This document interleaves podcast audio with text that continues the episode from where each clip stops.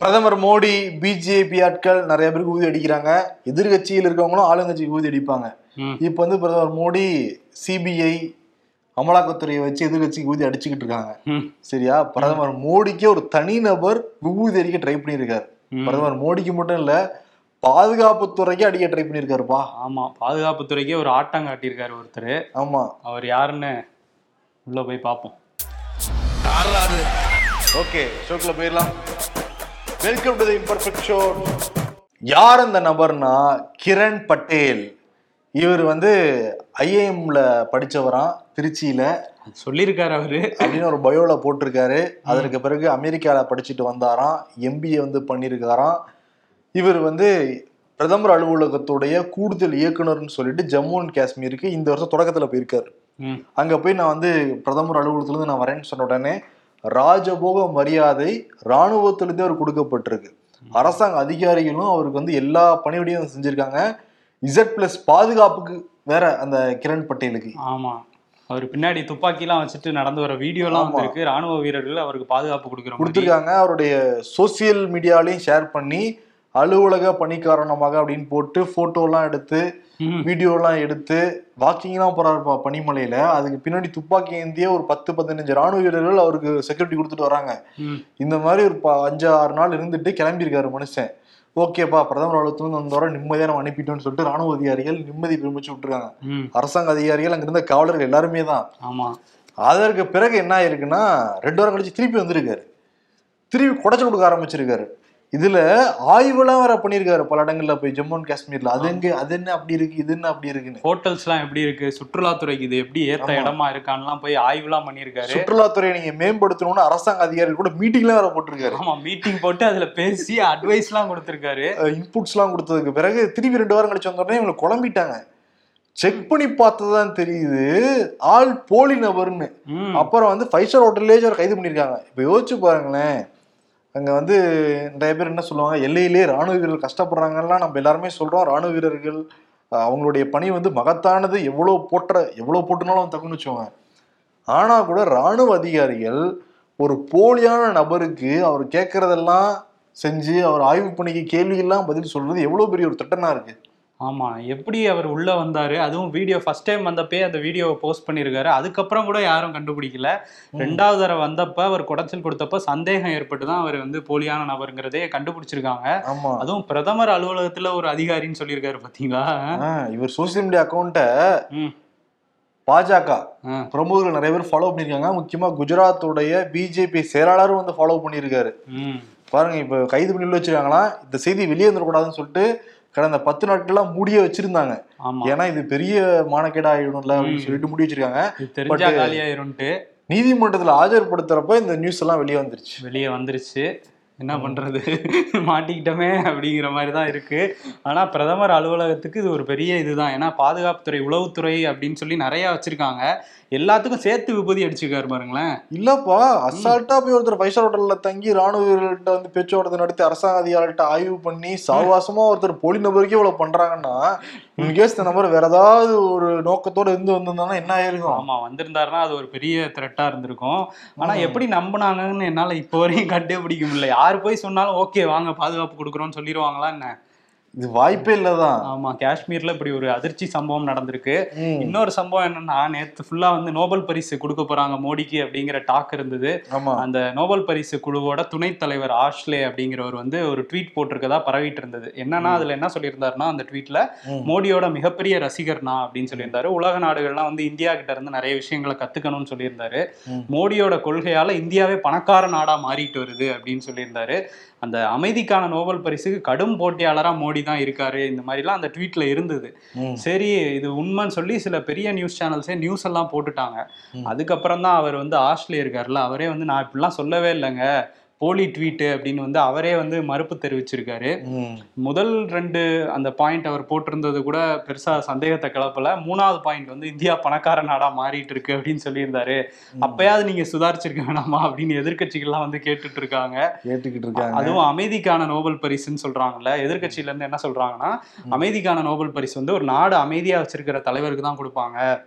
இவர் பிரதமரா பதவி ஏற்றதுக்கு அப்புறம் ரெண்டாயிரத்தி இருபதுல டெல்லியில மிகப்பெரிய தலைநகர்லயே மிகப்பெரிய கலவரம் வெடிச்சுது. ம். ரெண்டாயிரத்தி ரெண்டுல முதலமைச்சரா இருந்தப்ப குஜராத்ல கலவரம் நடந்துச்சு இவருக்கு எப்படி கொடுப்பாங்க? இதை எப்படி நம்புறீங்க நீங்களாம் அப்படின்னு வந்து சில பேர் அந்த பாஜக நிர்வாகிகளை பார்த்து கேட்டுட்டு இருக்காங்க. நிறைய முன்னணி ஊடகமே இந்த செய்தியெல்லாம் வெளியிட்டு இருந்தாங்க. பட் நம்ம அப்ப கூட என்ன பண்ணோம்? அந்த செய்தி சொல்லல. ஆமா நமக்கு பண்ணுவோம். ஒரு சந்தேகம் இருந்தது. என்னன்னா என்ன சந்தேகம்னா ஒரு குழுல இருக்க துணைத் தலைவர் இந்த மாதிரி ஒரு தலைவரை புகழ்ற விஷயம் இருக்காது. அந்த சந்தேகம் தான் வேற ஒண்ணும் இல்ல. அதனால நாங்க வந்து வெயிட் பண்ணோம். ஓகே இன்னும் ஆத்தன்டிக்கா வந்தோடனே சொல்லலாம்னு நினைச்சோம். கடைசியில அது ஃபேக் நியூஸா வந்ததுனால அதையும் சொல்ல வேண்டியதா தான் இருக்கு. ஓகே இந்த ராணுவ வீரர்கள் பத்தி பேசுறப்ப தமிழ்நாட்டை சேர்ந்த ராணுவ வீரர் வந்து விபத்துல மரணம் அடைஞ்சிருக்காரு. விமான விபத்துல. மண்டாலா அப்படிங்கிற அந்த பகுதியில ஹெலிகாப்டர் விபத்து ஏற்பட்டிருக்கு. அதுல ரெட்டி அப்படிங்கிற ராணுவ வீரரும் விமானியா இருந்த ஜெயந்த் தேனியை சேர்ந்தவர் அவர் வந்து விபத்துல மரணம் அடைஞ்சிருக்காரு. ரெண்டு பேருக்கும் நம்ம அஞ்சலி வந்து செலுத்திக்கலாம். டெல்லியில இருந்து அப்படி உத்தரப்பிரதேசம் வருவோம். உத்தரப்பிரதேசத்துல அல்கூர் அப்படிங்கிற ஒரு நபர் வந்து முசாஃபர் நகர்ல அங்க இருக்கிற காவல் நிலையத்துல போய் சரணடைஞ்சிருக்காரு. பதாகையோட இருபத்தி ஒண்ணாம் புலிகேசில் வெள்ளை கொடியோட வருவாப்புல வடிவேலு. ஆமா. அதே மாதிரி பதாகையை பிடிச்சிக்கிட்டே போயிருக்காரு காவல் நிலையத்துக்குள்ளார. ஐயா என்னை எதுவும் பண்ணிடாதீங்க. என்னை மன்னிச்சிடுங்க. நம்ம ஜி நீ மன்னிக்கணும். நான் தெரியாம தப்பு பண்ணிட்டேன். அப்படின்னு சொல்லிட்டு யோகிக்கு மன்னிப்பு திருடிட்டு தான் காவல் நிலையத்துக்குள்ளே போய் சரணடைஞ்சிருக்காரு. ஓஹோ என்ன பண்ணாராம் அவர் அப்படி? பைக் திருடி இருக்காராம் நிறைய. பைக் திருடி இருக்காராம் காவல்துறை தேடிட்டு இருந்த உடனே வந்து எங்க என்கவுண்டர்ல போட்டு தள்ளிடுவாங்களோன்னு சொல்லிட்டு பதாகையோட வந்திருக்காரு அவரு பைக்கு திருடினதுக்கு என்கவுண்டரா ஆமா அங்க. வந்து யோகி ஆதித்யநாத் பதவியேற்றதுல இருந்து நூத்தி இருபதுக்கும் மேல என்கவுண்டர் வந்து செய்யப்பட்டிருக்கு. அதனால அங்க இருக்கிறவங்களுக்கு எல்லாமே கொஞ்சம் பயமா. ஆமா ஓவராலா பத்தாயிரம் என்கவுண்டர்கள் வந்து அட்டெம்ப்ட் பண்ணியிருக்காங்க. அதுல நூ நூறுக்கும் மேற்பட்டவர்கள் வந்து இறந்திருக்காங்கன்னு சொல்லியிருக்காங்க. கிரிமினல்ஸை கொண்டிருக்கோன்னு. ஆனா தொடர்ச்சியா மோடியும் அமித்ஷாவும் அங்க வரும்போது யூபி தான் வந்து சட்ட ஒழுங்குக்கே இது அப்படின்னு சொல்லிட்டு இருப்பாங்க. ஆமா. இவ்வளோ என்கவுண்டர் பண்ணி இந்த மாதிரியான அட்டம்ப்ட்லாம் பண்ணி தான் இப்ப சட்ட ஒழுங்கை காப்பாத்துறாங்களா என்னங்கிறது இல்ல. இதுவே அங்க பெரிய பிரச்சனை தான் போய்கிட்டு இருக்கு. மனித உரிமை ஆணையமும் அங்க இருக்கிற நீதித்துறையும் கேள்வி எழுப்பிட்டு இருக்காங்க. அங்க இருக்கிற யூபி அரச ஆமா பைக் திருடுறவரே வந்து என்கவுண்டர் ட்ரை பண்ணுவாங்க போல. அந்த அளவுக்கு ஒரு கொடுங்கோல் ஆட்சி மாதிரி சொல்லி ஒண்ணு துப்பாக்கி பேசும் இல்லைங்க புல்ட்ரோசர் பேசுங்கிறதா அங்க இருக்கிற நிலைப்பாடா இருக்கு. ம் ஆமா. அப்படியே அங்கிருந்து திரும்ப டெல்லிக்கே போனோம்னா நாடாளுமன்றம் வந்து இன்னைக்கும் அதே தான் முடங்கிருச்சு. ரெண்டு தரப்பும் அதே மாதிரி பண்ணாங்க. ஒருத்தர் இந்த பிஜேபி தரப்பு ராகுல் மன்னிப்பு கேட்க சொல்ல எதிர்க்கட்சிகள் வந்து அதானியை பேசுங்கன்னு சொல்ல கடைசியில் அது வந்து முடங்கிருச்சு. எதிர்க்கட்சிகள்லாம் வெளியே வந்து அதே மாதிரி போராட்டம் பண்ணாங்க. அதானி விவகாரத்தில். இன்னைக்கு சோனியா காந்தியும் அந்த போராட்டத்தில் வந்து கலந்துக்கிட்டாங்க. ஆனால் இந்த கொஞ்ச நேரம் நடக்குதுல்ல அந்த கேப்பில் வந்து நிதின் கட்கரி என்ன சொல்லியிருக்காருன்னா நான் தமிழ்நாட்டில் அந்த மாமல்லபுரத்துலேருந்து கன்னியாகுமரி வரையும் அறுநூத்தி தொண்ணூற்றி ஏழு கிலோமீட்டரில் அந்த ஈசிஆர் சாலையை வந்து விரிவாக்கம் பண்ண போகிறோம் ம். சுமார் இருபத்தி நாலாயிரம் கோடி செலவில் வந்து இதை பண்ண போகிறோங்கிற மாதிரி சொல்லியிருக்காரு. அப்படி விரிவாக்க பணி நடந்து முடிஞ்சதுன்னா கன்னியாகுமரியில இருந்து சென்னைக்கு நீங்க ஈஸியா வந்துடலாம். ம், எல்லாமே ஹைவேயா இருக்கும் அப்படின்னு சொல்லிட்டு மத்திய அரசு தரப்புல இருந்து சொல்றாங்க வாகனங்கள் தானே. இன்னைக்கு முந்நூறாவது நாள். எதுக்காகனா பெட்ரோல் டீசல் விலை ஏறவே இல்லை. இன்னையோட முந்நூறாவது நாள் அப்படியே ஸ்டாண்டா இருக்கு. அப்படியே நிக்குது. ஏறவும் இல்லை இறங்கவும் இல்லை. நல்ல விஷயம் தானே. ஆனா உலக லெவல்ல கச்சா எண்ணெய் விலைங்கிறது ரொம்ப கீழே போயிருக்கு. பட் இவங்க வந்து ஏத்தாம இருக்கிறதே சந்தோஷம் தானே நமக்கு. ஆமா ஏத்தாம இருக்காங்களேன்ட்டு. ஏன்னா கர்நாடகால எலெக்ஷன் வருது அடுத்து ராஜஸ்தான் அப்படின்னு நல்லா நிறைய மாநிலங்கள்ல வருது. ஆமா அதான் கொஞ்சம் நாளைக்கு நம்ம சந்தோஷமா இருக்கலாம். ஆமா. ஏன்னா நாடாளுமன்ற எலெக்ஷன் நெருங்கிருச்சு. அப்ப நாடாளுமன்ற. எலெக்ஷன் வரை இதே தான் ரேட்டா இருக்கும் கிட்டத்தட்ட. குடியரசுத் தலைவர் திரௌபதி முர்மு வந்து நாளைக்கு தமிழ்நாட்டுக்கு வராங்க. கன்னியாகுமரிக்கு குறிப்பா கன்னியாகுமரிக்கு வராங்க. அங்க அந்த விவேகா விவேகானந்தர் பாறையும் திருவள்ளுவர் சிலையும் பார்வையிட்டுட்டு நாளை மாலையே வந்து டெல்லிக்கு திரும்புறாங்க. ஆமா. வந்து சிறப்பு பயணமா வராங்க அவங்க. காலையில ஒன்பது மணிக்கு வராங்க பதினோரு மணிக்கு வந்து கிளம்பிடுறாங்களாம். அந்த ரெண்டு மணி நேரத்துக்கு மட்டும் சுற்றுலா பயணிகளுக்கு தடையெல்லாம் சொல்றாங்க. நேற்று இரவு கன்னியாகுமரியில சுற்றுலா பயணிகளை சொல்லாம கொள்ளாம அதிர வச்சிருக்காங்க. கட்டண உயர்வு தான். கன்னியாகுமரிக்கு போனாலே விவேகானந்தர் பாறை திருவள்ளுவர் சிலையை பார்க்க எல்லாருமே போவாங்க. சாதாரண கட்டம் கட்டணம் ஐம்பது ரூபா இருந்தது. நேற்று திடீர்னு எழுபத்தஞ்சு ரூபாய் மாத்திட்டாங்களாம். அதே மாதிரி சிறப்பு கட்டணம் இரநூறுவா இருந்தது முந்நூறுவாயா மாத்திட்டாங்களாம். இது சொல்லாம கொள்ளாம பண்ணிட்டாங்கன்னு தான் அங்க சர்ச்சை. இன்னைக்கு காலையில ஈரோடு நாமக்கல் போன்ற பல மாவட்டங்கள்லயும் அந்த பால் இருக்குல்ல சாலையில கொட்டப்பட்டது. பால் உரிமையாளர்களாம் வந்து சாலைகள்ல லிட்டர் கணக்கில் எடுத்து கொட்டிக்கிட்டு இருந்தாங்க. என்ன காரணம்னா பால் உற்பத்தி விலை அது வந்து அதிகமா இருக்கு. அதே மாதிரி இந்த கொள்முதல் விலையை நீங்க அதிகப்படுத்தணும்னு சொல்லிட்டு தமிழ்நாட்டு அரசிட்ட தொடர்ந்து கோரிக்கை வச்சுக்கிட்டு இருந்தாங்க. நேற்று வந்து பால்வளத்துறை அமைச்சர் கூட மீட்டிங்லாம் நடந்தது. அந்த பால் உற்பத்தியாளர்கள் நலச்சங்க தலைவரும் உள்ளிட்ட நிர்வாகிகள் எல்லாமே தலைமைச் செயலகத்தில் பேச்சுவார்த்தை நடத்தினாங்க. இவங்க பால் உற்பத்தியாளர்கள் சங்கத்துலேருந்து என்ன சொல்கிறாங்கன்னா ரொம்ப அதிகமாயிருச்சு. இன்சூரன்ஸாக இருக்கட்டும் மாட்டு தீவனங்களாக இருக்கட்டும் பராமரிப்பு செலவாக இருக்கட்டும் எல்லாமே ரொம்ப அதிகமாக இருக்குது இவங்க மூன்று ரூபா சில மாதங்களுக்கு முன்னாடி அதிகம் பண்ணி கொடுத்தாங்க. இருந்தவரை எங்களுக்கு கட்டுப்படி ஆகிறது இல்லை இப்போ வந்து எருமைப்பால் வந்து நாற்பத்தோரு ரூபாய் கொள்முதல் பண்ணுறாங்களாம் அதை ஐம்பத்தோரு ரூபாயா மாற்றணும் அதே மாதிரி பசும்பால் வந்து முப்பத்தஞ்சு ரூபா கொடுக்குறாங்க. அதை வந்து நாற்பத்தி ரெண்டு ரூபாயா மாற்றணும் அப்படின்னு சொல்லிட்டு தான் இவங்களுடைய கோரிக்கை. நேற்று பேச்சுவார்த்தை தோல்வியில முடிஞ்சதுனால எல்லா பக்கமும் பால் எடுத்து வீசிக்கிட்டு இருந்தாங்க. ஆமா என்ன சொல்லியிருக்காரு ராஜேந்திரன்? அவர் தான் அந்த பால் முகவர்கள் சங்க தலைவர். அவர் என்ன சொல்றாருன்னா ஒரு நாலு ஒன்றுக்கு வந்து ஆவினுக்கு நாங்கள் இருபத்தி ஏழரை லட்சம் லிட்டர் வந்து பால் கொடுக்குறோம். இதே மாதிரி தொடர்ந்துச்சு. எங்களுக்கு அந்த பத்து ரூபாய் ஏற்றி கொடுக்கல. மூன்று ரூபாய் தான் ஏற்றி கொடுத்துருக்காங்க. இன்னொரு ஏழு ரூபாய் ஏற்றி கொடுக்கல அப்படின்னா வந்து நாங்கள் தொடர்ச்சியாக போராட்டம் நடத்துவோம். இன்னையிலேருந்து அந்த போராட்டத்தை ஆரம்பிக்கிறோம்னு வேற சொல்லியிருக்காங்க. ஒரு ஐந்து நாள்களில் பத்து லட்சம் லிட்டர் பால் தட்டுப்பாடு வந்து ஆவினுக்கு ஏற்படலாம் அப்படின்னு அவர் சொல்லியிருக்காரு. எச்சரிச்சிருக்காரு. அப்படி ஏற்பட்டுச்சுன்னா பல இடங்கள்லையும் பாலே வந்து கிடைக்காது. ஆவின் பாலே கிடைக்காது. நாங்கள் தனியாருக்கு போகவும் தயாராக இருக்கோம்னு வேற சொல்லியிருக்காங்க அந்த சங்கத்துல இருந்து அவங்க எங்களுக்கு நிறைய கொடுக்குறாங்க. கொள்முதல் விலையை அதிகப்படுத்தி தராங்க. அப்படின்னு சொல்லியிருக்காரு. இந்த பிரச்சனைகள்லாம் வந்து பார்க்கணும். ஆனால் இன்னைக்கு ஆவின்ல இருந்து என்ன சொல்லியிருக்காங்கன்னா இன்னைக்கு எந்த தொய்வும் இல்லை. சில சங்கங்கள் தான் எங்களுக்கு தரல. மற்றபடி எல்லாரும் கொடுத்துருக்காங்க. இன்னைக்கு பால் வந்து விநியோகம் கரெக்டாக தான் போயிட்டு இருக்குங்கிற மாதிரி சொல்லியிருக்காங்க. ம். ஆ, வரும் நாட்கள்ல அது என்ன ஆகுங்கிறத பார்க்கணும். இன்னைக்கு நாளைக்கெல்லாம் தெரியாது. ஒரு நாலஞ்சு நாள் ஆச்சுன்னா தான் தெரியும். ஏன்னா பழைய ஸ்டாக்லாம் இருப்பதெல்லாம் வந்து கொடுத்துக்கிட்டு இருப்பாங்க. போக போக தான் தெரியும். பட் வந்து தமிழ்நாடு எங்கும் குழந்தைகள் இருந்து பெரியவங்க வரைக்கும் மூணு வேளை டீ பால்லாம் குடிக்கிறதுக்கு காரணம் அந்த பால் முகவர்கள் தான். அதனால கொஞ்சம் அரசாங்கம் நிச்சயம் உங்களுக்கு பார்த்து ஏதாவது பண்ணணும். டிடிவி தினகரன் அமமுகவுடைய ஆறாம் ஆண்டு தொடக்க விழாவில் என்ன பேசியிருந்தாருன்னா வாய்ப்பு இருந்துச்சுன்னா ஓபிஎஸ் கூட இணைஞ்சு பணியாற்ற தயார் அப்படின்னு தான் சொல்லியிருந்தாரு. ஓபிஎஸ் நேத்து பத்திரிகையாளரை சந்திக்கும் பொழுது இணைஞ்சு பணியாற்ற நான் தயாரா தான் இருக்கேன் டிடிவி கூட அப்படின்னு சொல்லியிருக்காரு. ஆக மொத்தத்துல ரெண்டு பேரும் திரைமறைவா பேசிக்கிட்டே தான் இருக்காங்க. அது வெளியில தெரியல. வந்து நேத்து வெளிப்படையா சொல்லிக்கிட்டாங்க. சொல்லிட்டாங்க சசிகலாவையும் விரைவில் சந்திப்பேன்னு சொல்லியிருக்காரு ஓபிஎஸ். ஆமா ஓபிஎஸ். அதே முன்னாள் அமைச்சர் பத்தின பல கேள்விகளை தவிர்த்துட்டாரு. ஏன்னா நம்ம திருப்பி அவங்ககிட்ட போய் ஜாயின் பண்ணிட்டோம்னா நாளை பின்ன முகத்தை பாத்துக்கணுமா இல்லையா? ஓ அதுக்கெல்லாம் வாய்ப்பு இருக்கா? அப்படின்னு அவங்க நம்புறாங்க. அப்போ ஓபிஎஸ் குரூப் எல்லாம் நம்பிட்டு இருக்காங்க. நம்பிட்டு இருக்காங்க. ஏன்னா வைத்தியலிங்கம் முழு மூச்சா திமுக இணையறதுக்கான எல்லா வேலைகளும் செஞ்சுக்கிட்டு இருக்காராம். அப்படியா? ஆமா அதனாலதான் பார்த்தாப்புல ஓபிஎஸ் ம்ஹும். வைத்தியலிங்கம் போயிட்டாங்கன்னா இன்னும் நம்ம நிலைமை கவலைக்கிடமாயிடும். அதனாலதான் பேசாம டிடிவி கூட போய் சரணடைஞ்சிருவோம். நம்ம எப்பவுமே செகண்ட் பிளேஸ் தானே. டிடிவி எல்லாத்தையும் பார்த்துப்பாரு. ம்ஹும். சசிகலா பார்த்துப்பாங்க. அப்படிங்கிற மாதிரி சசிகலாவை முதல்ல அவர் சேர்த்துக்கணுமே டிடிவி சரி இவங்கெல்லாம் பத்தி பேசும்போது அந்த வழக்கு இருக்குல்ல. ஏற்கனவே மனோஜ் பாண்டியன் வந்து என்ன பண்ணியிருந்தாருன்னா ஓபிஎஸ் தரப்புல அந்த பொதுக்குழு தீர்மானங்களுக்கு எதிராக வழக்கு போட்டிருந்தாரு.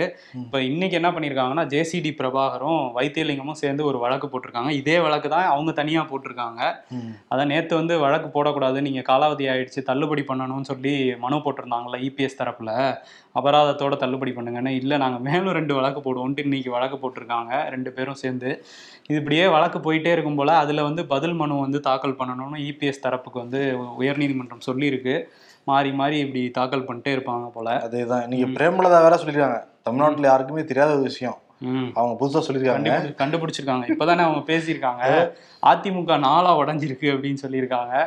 அட்வைஸ் வேற பண்ணியிருக்காங்க. அது கூட்டணிக்குள்ளலாம் சண்டை போடக்கூடாதுப்பா அப்படின்ட்டு அதனால அதிமுக பிஜேபிக்கு ஓபிஎஸ் பத்தி பேசும்போது முதல்ல பிரேமலதா ரெண்டாயிரத்தி பதினொன்னு என்ன நடந்துச்சு? தேமுதிக அதிமுக கூட்டில தான் இருந்தாங்க. அவங்க தான் சண்டை போட்டு வெளியே வந்ததுக்கு அப்புறம் தான் தேமுதிகவுக்கு தொடர் சரிவு. இல்ல அப்ப தலைவர் விஜயகாந்த் இப்ப இவங்க இவங்க தான் தலைவர் பேசக்கூடாது இல்ல நினைச்சிட்டு இருக்காங்க இவங்கள.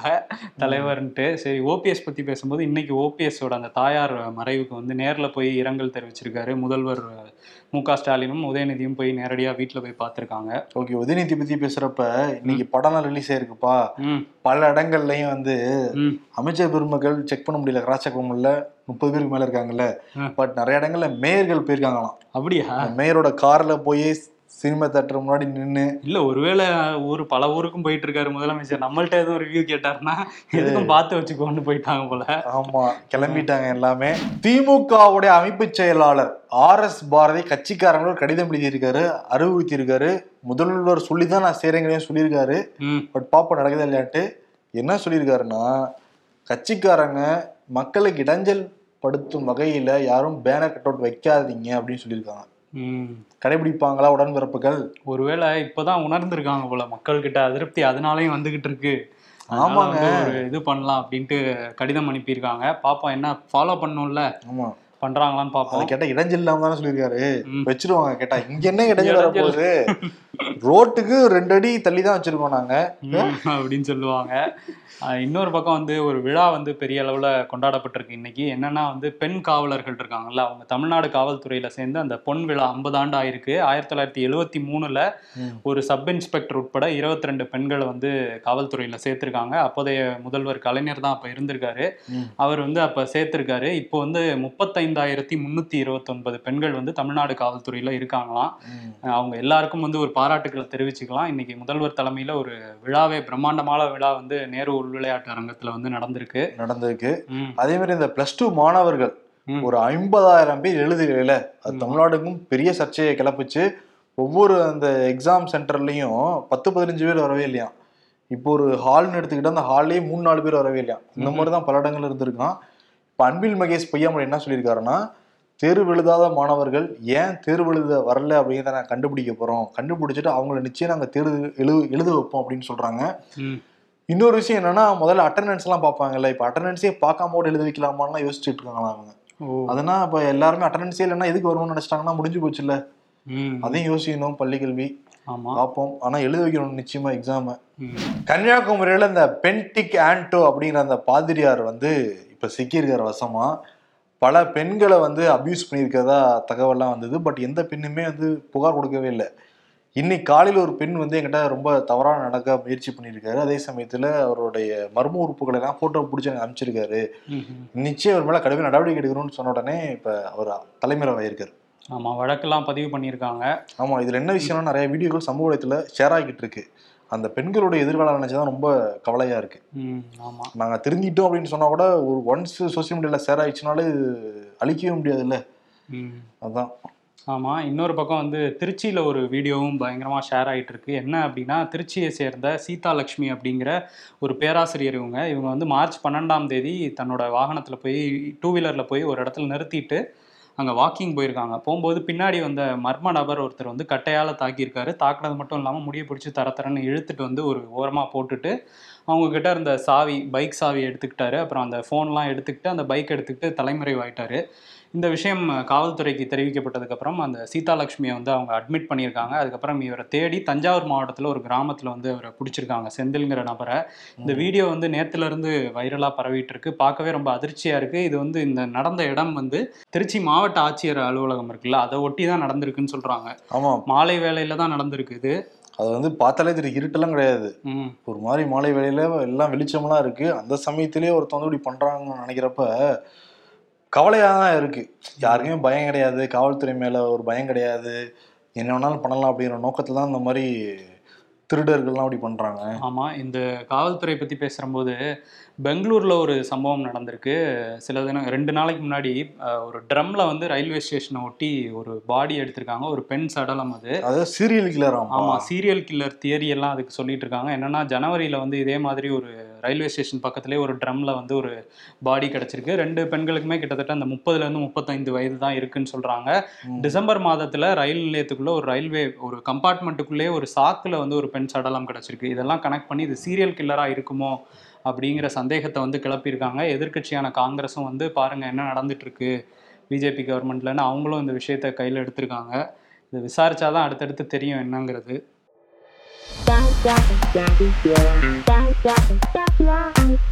நைன்டிஸ் கிட்ஸ் வர வர நம்மளும் எங்க காலத்துலன்னு சொல்ல ஆரம்பிச்சிட்டோம். வயசாயிடுச்சோ? நாம பவுலிங்கே போடல.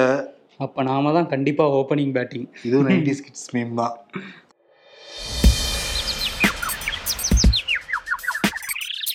என்ன ஜி பைக்ல ரொம்ப வேகமா போறீங்களா? யாரு நானா? அப்படின்னு ஷாக் ஆகுறாரு G K Vasan. Actually G K Vasan மோடியை பத்தி பேசி மோடிக்கிட்ட பேசினார்ல நேத்து. ம். அண்ணாமலை பத்தி பல புகார்லாம் கொடுத்துருக்காராம். கொடுத்துருக்காராம். அவருக்கும் ஏதோ மத்தியில ஏதோ பவர் எதிர்பார்க்கறாராமே. அதேதான் அதேதான். ஃபாதர் ஆகணும்னு ஆசைப்பட்டேன். சரி உன்னையும் திட்டுறாங்க? அதான் சொன்னனே. ஆமா, நம்ம பேசணும்ல அந்த ஃபாதர்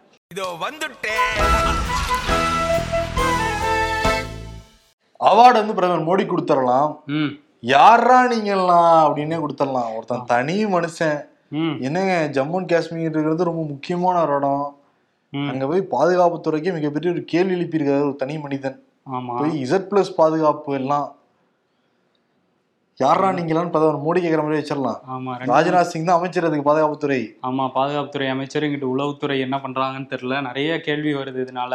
ரெண்டு நாளைக்கு முன்னாடி பார்த்தா பிரதமர் மோடிக்கு ஒரு ரவுடி வணக்கம் சொல்லிட்டு இருக்காரு. வணக்கம் இன்னைக்கு சொல்லிட்டு அவங்களுக்கே ஒருத்தர் விபூதி அடிச்சிருக்காரு. இதெல்லாம் எதிர்கட்சிக்காரன் ஐ மீன் வெளிநாட்டுக்காரன் தான் என்ன நினைப்பான் நம்மளை பத்தி யாரா நீங்களா இல்ல இல்ல. அவங்க எல்லாம் வந்து நோபல் பரிசு கிடைக்குன்னு எதிர்பார்த்துட்டு இருக்காங்க. ஆனா இப்படி ஷாக்கா வந்துட்டே இருக்கு அடுத்தடுத்து. இல்ல ரியலி இந்த செய்தியை படிச்சு நான் நம்பல. பல கிராஸ் செக் பண்ண உண்மைன்னு தெரிஞ்சோடனே அதிர்ந்துச்சு என் நெஞ்சு. என்னப்பா நடக்குது அப்படின்னு. ஆமா. சரி ஓகே உண்மையை ஏத்துக்கிட்டு தான் ஆகணும் நன்றி வணக்கம்.